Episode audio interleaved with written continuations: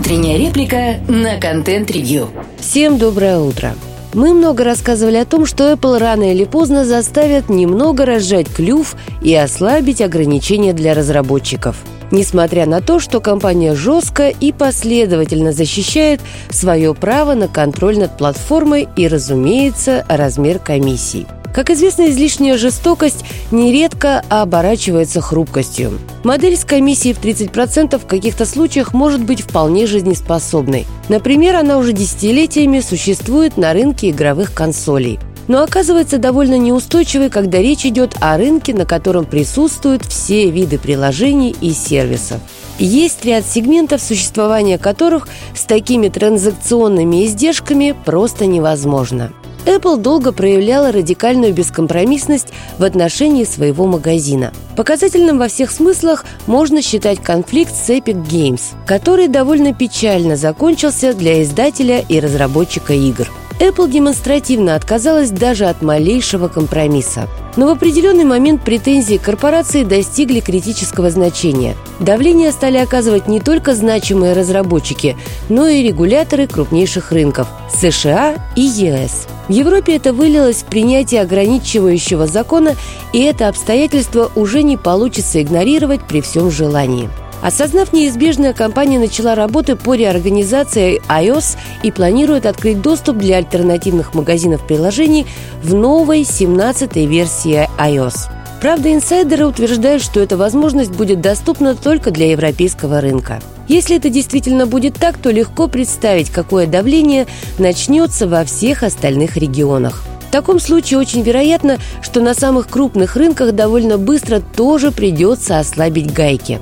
Конечно, маркетологи это очень хорошо понимают и уже сейчас продумывают способы удержания ситуации. Разрабатываются трюки с интерфейсом, подобные тем, которые подорвали рекламный бизнес Цукерберга на iOS. Напомним, что для решения этой задачи в iOS 14 у пользователей стали навязчиво спрашивать согласие на передачу персональных данных.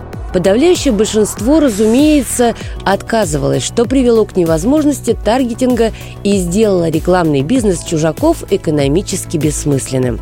Кроме того, в Apple занимаются разработкой программы сертификации сторонних приложений в чем-то схожей с MFI, которая используется для совместимых аксессуаров – Разумеется, она будет платной и в теории предоставлять некие преимущества издателям. Это вполне в духе яблочной корпорации, но камень уже покатился с горы, и подобные меры вряд ли будут эффективными в долгосрочной перспективе. Нет сомнений, что теперь Еврокомиссия будет гораздо быстрее принимать уточняющие поправки и законы. Ко всему прочему, очень вероятно, что они будут сопровождаться волнами неприятных публикаций для Apple.